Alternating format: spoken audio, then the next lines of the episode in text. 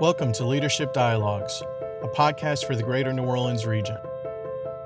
Leadership Dialogues is produced by the New Orleans Regional Leadership Institute, a nonprofit which provides a variety of nonpartisan platforms to inspire and engage business and community leaders in the greater New Orleans region.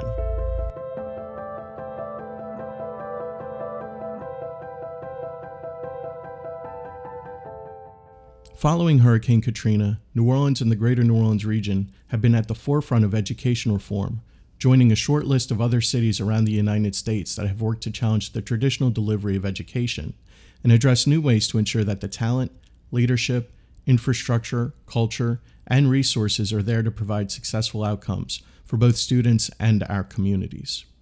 In this episode, I'm joined by Joy Okoro, the Executive Director of Teach for America Greater New Orleans, and Patty Riddlebarger, the Vice President of Corporate Social Responsibility for Entergy. Together, we will discuss equity, access, and the 30 plus year legacy of Teach for America's educational leadership and the role it has played in transforming education in Southeast Louisiana. My name is Stephen Ruther, and you're listening to Leadership Dialogues. I hope you enjoy the conversation. Patty, Joy, thank you so much for joining me. Uh, if we could, let's go ahead and do personal introductions and uh, Joy is the executive director of Teach for America. Would you like to go ahead and tell us a little bit about yourself and your work? Absolutely. As Stephen mentioned, my name is Joy Okoro. I'm the executive director for Teach for America in New Orleans, uh, originally from New York City, but relocated to New Orleans 13 years ago as a Teach for America uh, educator myself. Uh, so I had the privilege of teaching three years total here in New Orleans, uh, my first two in Jefferson Parish, uh, and then helped uh, found charter school here in the city, uh, and then joined staff at Teach for America. So professionally, uh, I've been on the team at Teach for America for the past 10 years in several different roles, anything from programs to partnerships, launching some of our new recruitment initiatives, et cetera.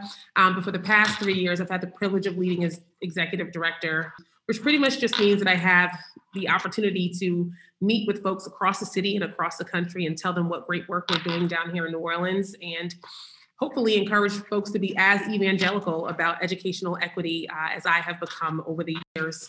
Uh, so that's me professionally. On the personal front, I am a proud first generation American. I am uh, Nigerian uh, and West Indian.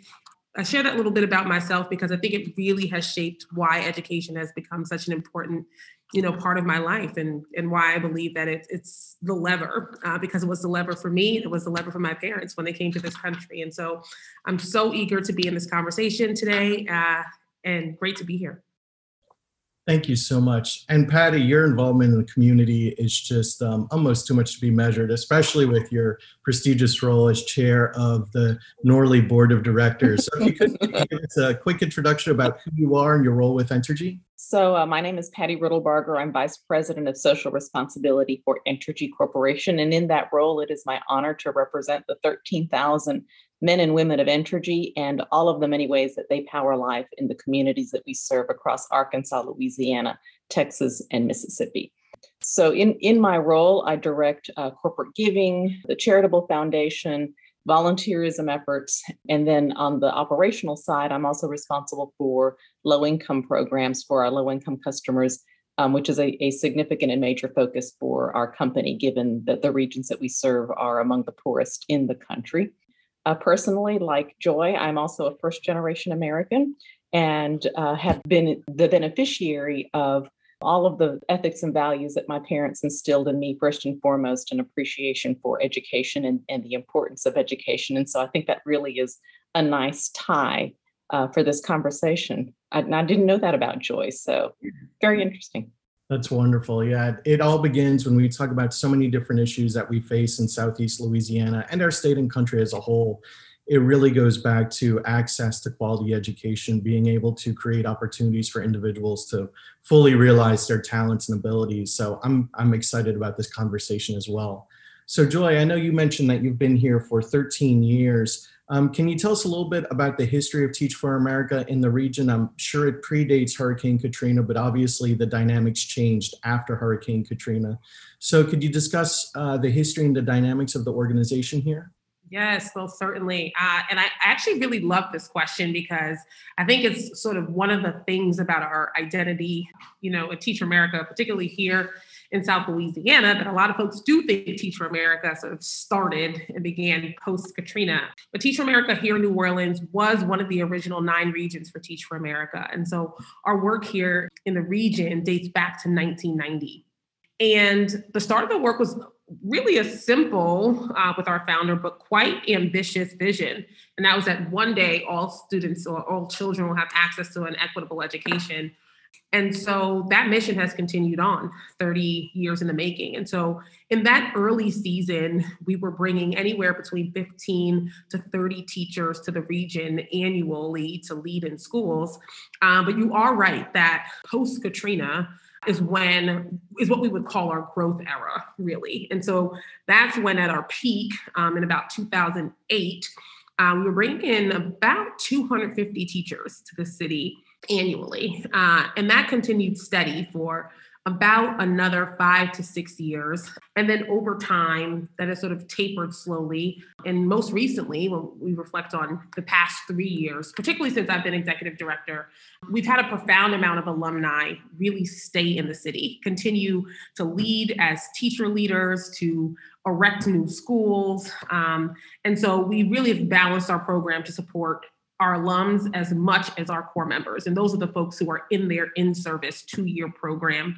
Um, and so currently we bring in about between 90 and 100 teachers a year. Um, and in our history, we've had teachers leading from St. John the Baptist Parish all the way to Plaquemines Parish, Jefferson Orleans, St. Bernard, et cetera. And so we're just really proud of the impact that we've been able to have over the past few years. And that has been heavily fueled by a longstanding partnership with Patty and many of our supporters locally.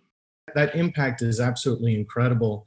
And I think it's worth noting that the individuals who end up teaching for Teach for America aren't necessarily pure educators or, or pursuing that path as a career. Uh, it's just the proper opportunity for them. And I think it I have to imagine at the classroom level, it, it, engages the students in a different way and also broadens their horizons in terms of what opportunities might be available and certainly with those different teaching styles and experiences that those corps members would bring to it. Could you talk a little bit about what the what the process is for an individual to become a corps member and how they get located in new orleans? Uh, before i jump into that i do want to just put a fine tip on something you said that i think is really important because there is a duality of our program. A lot of folks sometimes think that where we either exist primarily to fill vacancies in high need areas. And that's an important critical part of our work. We know that kids need teachers, and we do do that. Um, but at its core, fundamentally, Teach for America is a leadership development organization. We are doing two things at the same time. Um, we're a leadership development organization, and we also believe that teaching is the most profound act of leadership.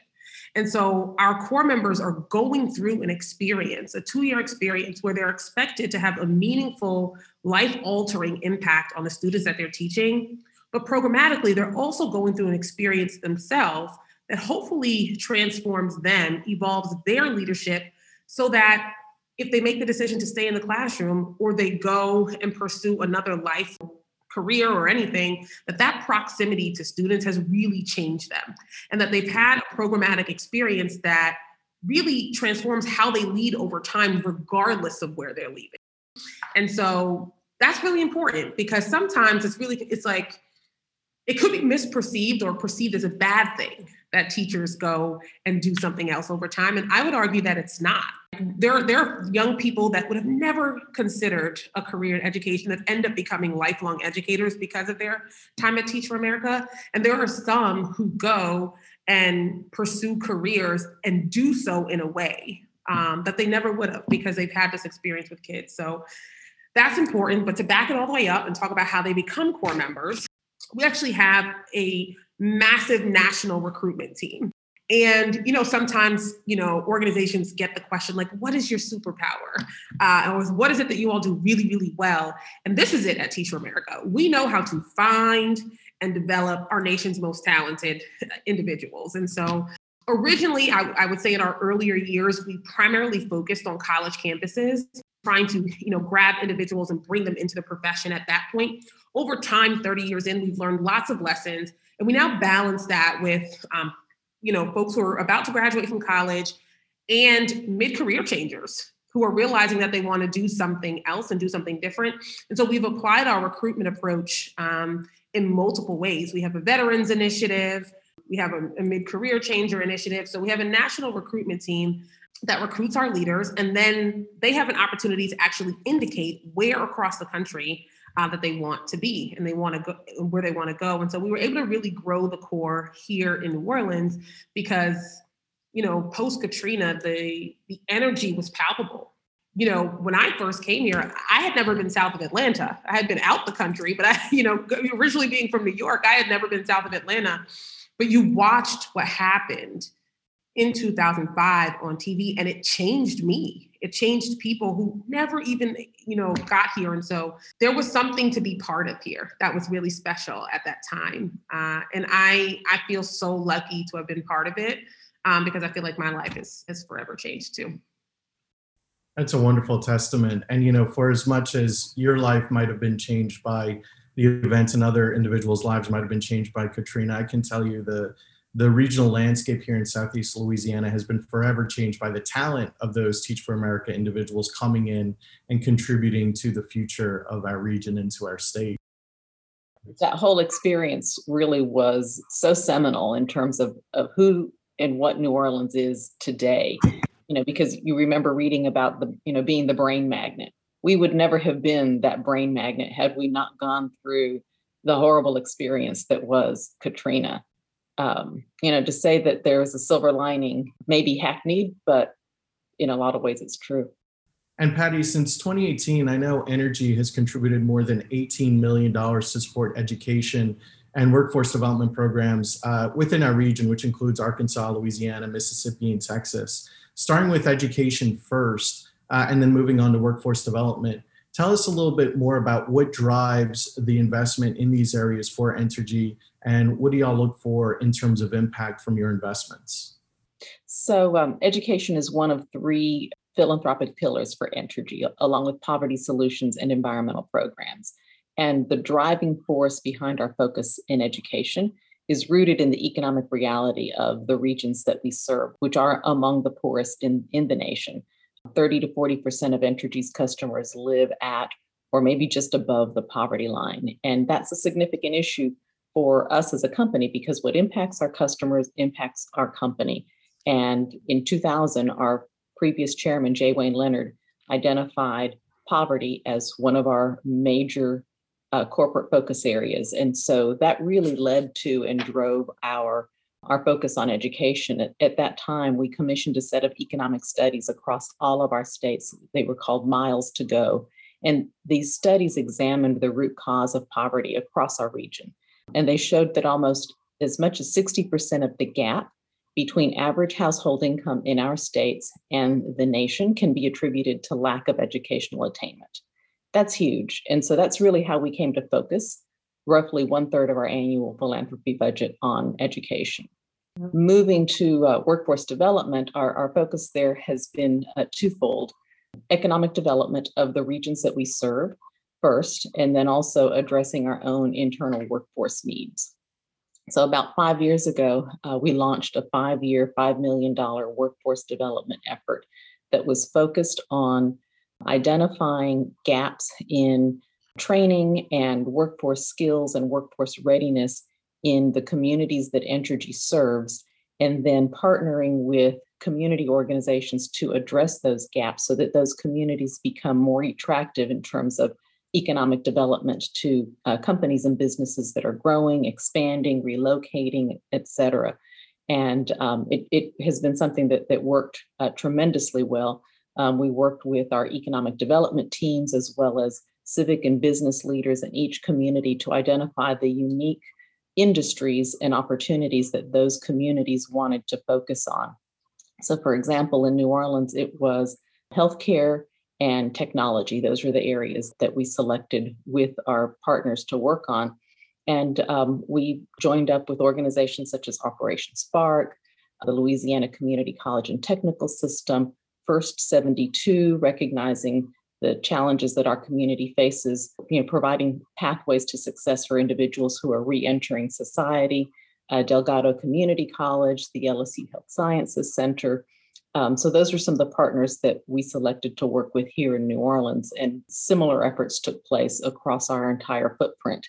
Um, as a result, after our five-year, $5 million investment, we can say that um, almost 3,000 individuals received uh, industry recognized certifications and credentials that better equip them for jobs and make those communities a more attractive place for businesses. Um, we had almost 6,000 individuals enrolled in different uh, workforce training programs, and about 9,000 were placed on the path to living wage jobs. And so that's something that, that we really take a lot of pride in. And a couple of additional data points that I'll mention, and this is information that I got from uh, GNO Inc. Uh, but New Orleans, during that time frame, New Orleans has emerged as a tech hub for minorities and women, and the city now ranks number five in the nation for African Americans employed in tech, and number three in the nation for women. So those are some really impressive statistics, I think, and, and, and we're really proud of that. More recently, we've turned our attention to our internal uh, workforce development and uh, diversity efforts, and we're working very closely with our human resources department to create pathways to employment at Entergy for the individuals who are the beneficiaries of the community programs that we support philanthropically, because those individuals represent the full diversity of our communities. And that's something that we are working on and striving towards as, as a company, because currently we're not where we want to be. So, why not leverage those relationships and provide opportunities for those individuals who are benefiting from our philanthropic grants so that they can become our workforce?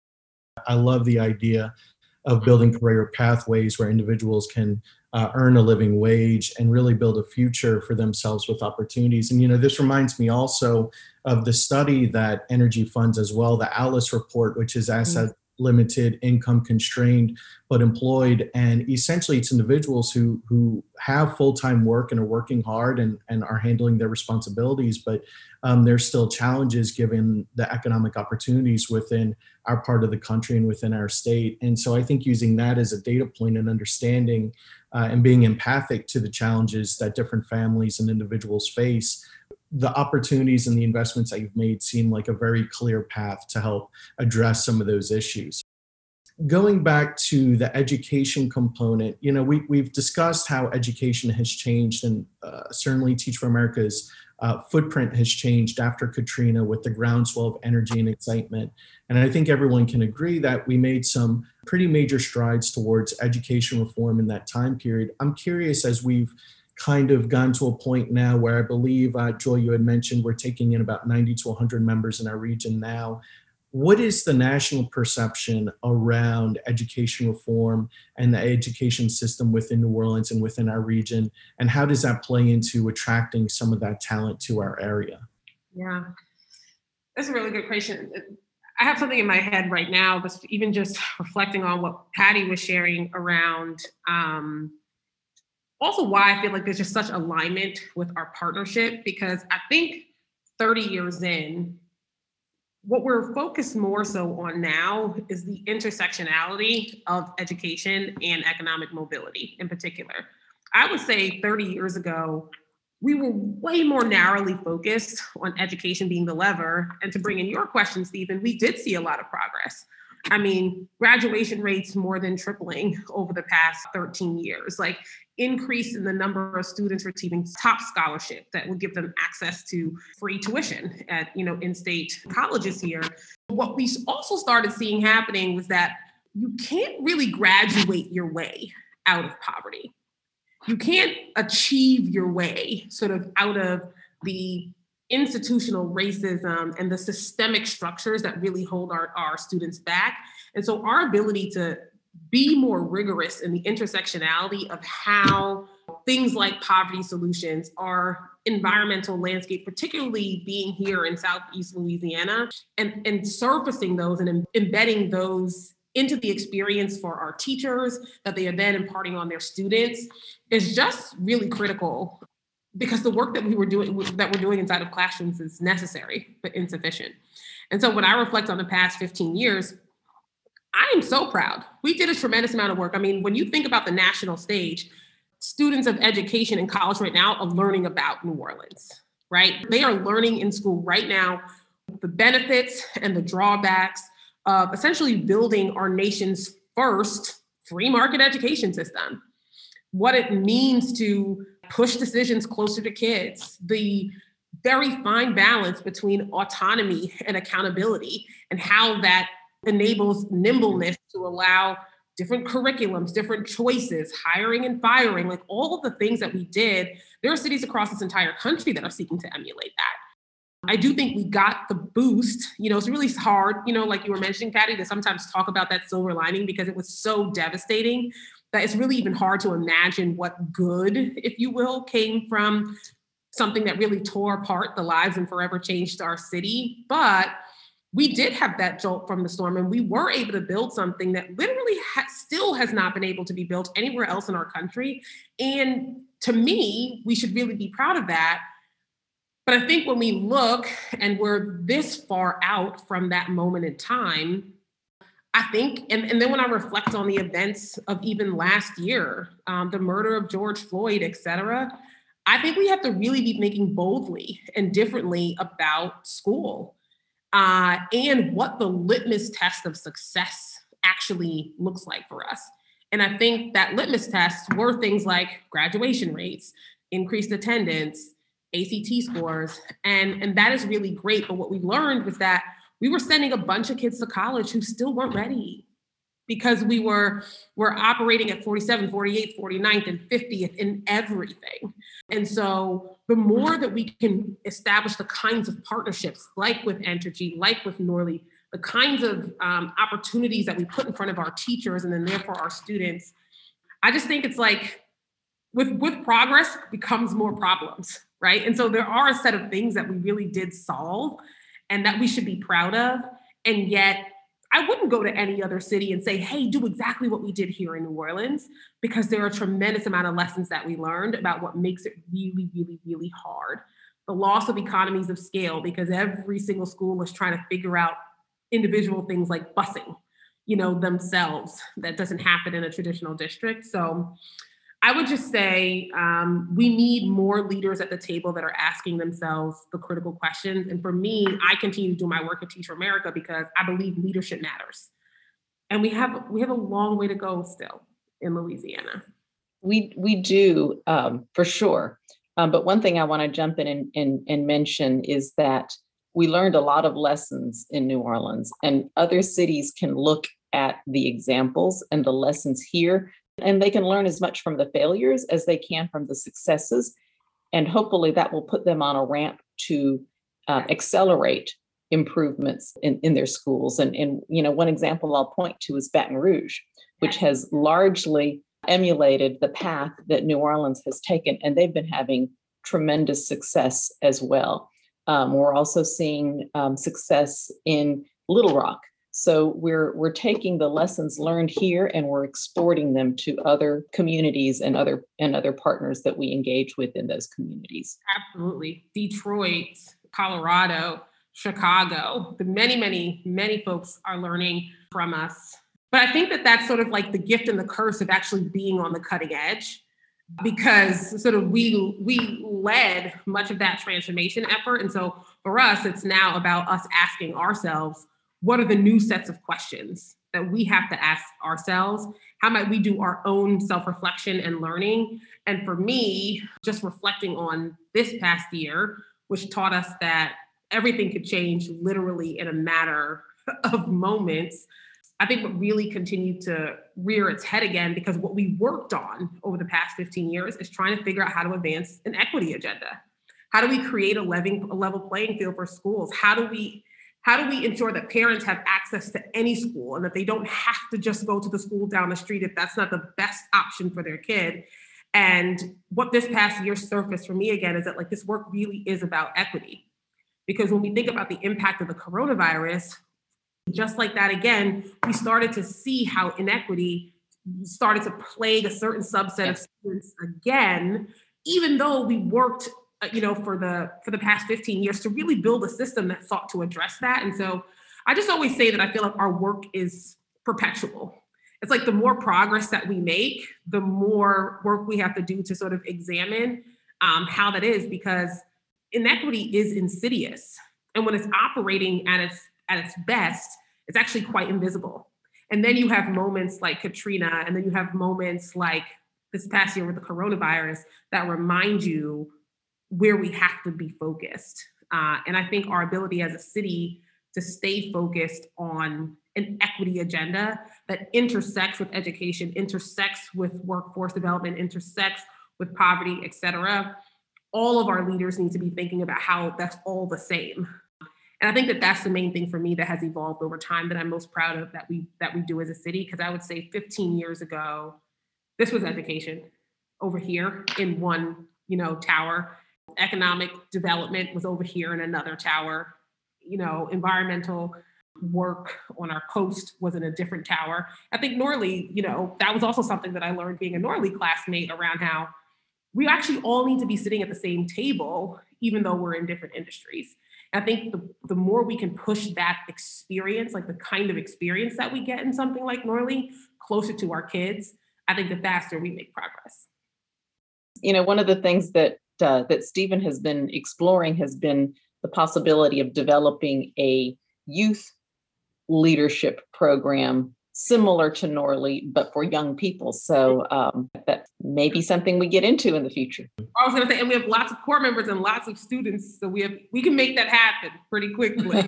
yeah, we were pretty excited about it, and then COVID hit. We we were hoping for a launch within the next year, year and a half, and um, so we still have hopes and plans and intentions of doing at some point in the future because I think it would provide an invaluable resource and you know, Joy, you you hit on something that I think is really particularly valuable within the NORLI experience, which is that obviously we have our seven full day session days, and we we delve into specific topics on the on those days, be it education or economic development, public policy, criminal justice, environment, sustainability.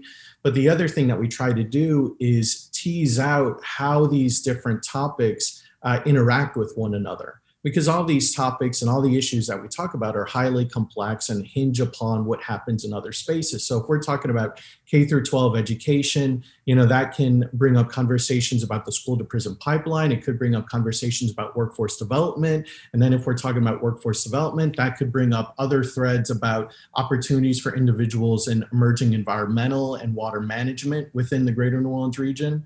And again, going back, I think it's so important to have everybody at the same table to share ideas, share talent, share their human capital, and figure out, well, what does this shared vision look like? And how do we move forward in a way that positively impacts everybody for the betterment of our region? And so I, I loved so much of what y'all have mentioned.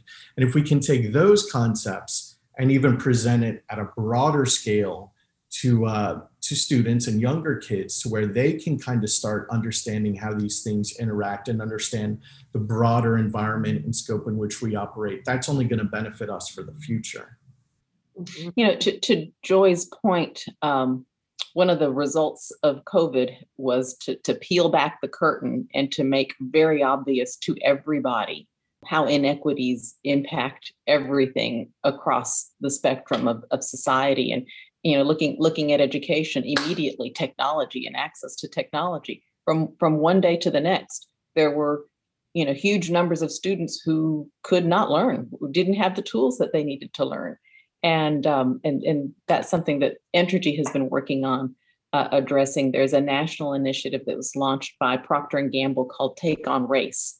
Uh, national corporations are uh, engaged. The initiative has identified key obstacles to equity and one of those being access to technology. So Entergy has aligned itself with that um, with that focus area, and there's an initiative underway right now to put um, one million connected devices into the hands of Black and Brown students uh, during this year. And so we've been working on that both from the standpoint of providing uh, refurbished laptops to students in need, as well as providing grants to school districts to enable them to, to buy hotspots and Chromebooks and other tools that, that students need. Here in New Orleans, um, I have to commend the New Orleans School Board because I, I want to say it was maybe a week or max two after the COVID shutdown that they realized this was not going to be a short term issue. It wasn't going to be a matter of weeks or even a couple of months, but this was going to be a long term challenge for students. And they needed to act quickly to get their hands on as many devices as they could for students in Orleans Parish because there was a finite number of devices and school districts across the country were, were you know competing to get those devices for their students and they needed to raise i think they had a goal of raising $2 million uh, within a matter of weeks to purchase chromebooks for orleans parish students and they worked with a lot of uh, national foundations and organizations to, to get that accomplished but they needed to be able to show local support and buy-in so within the first two weeks Entergy was able to commit $100,000 to sort of help kids kickstart uh, that effort and, um, and help them get the devices that they needed before the supply dried up. Also, just want to acknowledge the school leaders, many of whom are Teach America alums who rallied so quickly. Oh, um, oh, yeah. Establish food. Uh, and that's kind of the, what we were just talking about around the intersectionality of all these issues you know, school is also where many of our students, um, their primary source of, of nourishment and, and food. And when school shut down on March 13th, I, I, will never forget, it was Friday the 13th when the governor made that announcement. Um, gosh, it was just like a mad scramble. And it, it just shows what's possible when people are connected and committed. Because despite being a decentralized system, to see our school leaders come together so quickly to figure out how to establish feeding centers, um, figuring out protocol as things were changing at this, you know, with the CDC, literally by the hour, we were learning new information about what we should or shouldn't be doing.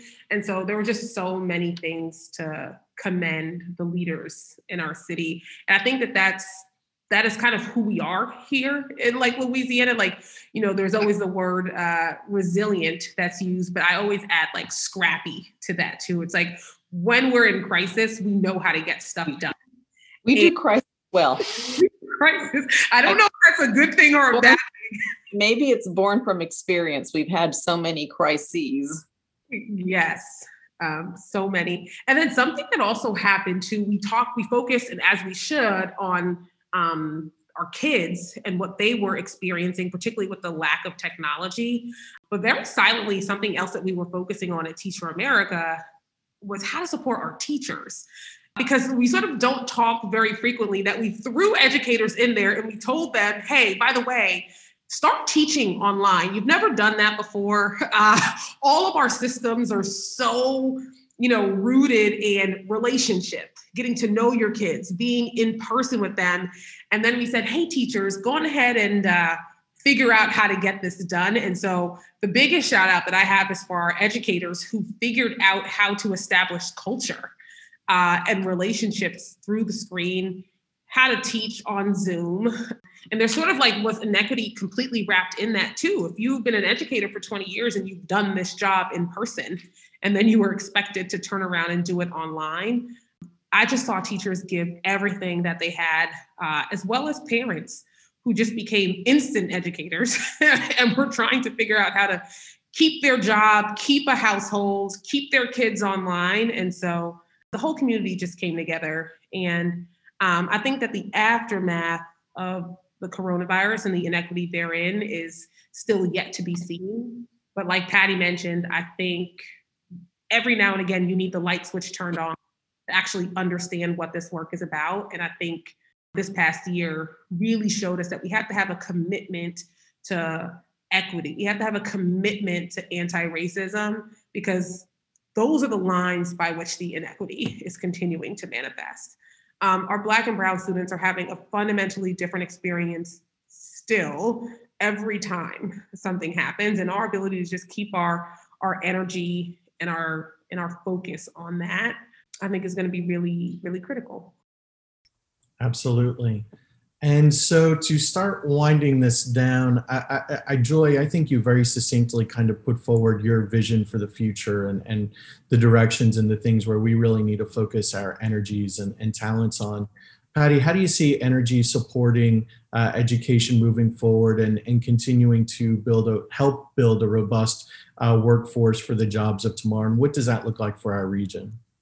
So um, we we are going to continue our investments in education and and solidifying our partnerships with organizations uh, like Teach for America that are making um, significant and lasting impacts in that space. Um, and I want to share one story as as we wrap up that really describes um, well uh, not only Teach for America's impact, but the results of Entergy's investments in the entire um, education ecosystem here in, in New Orleans.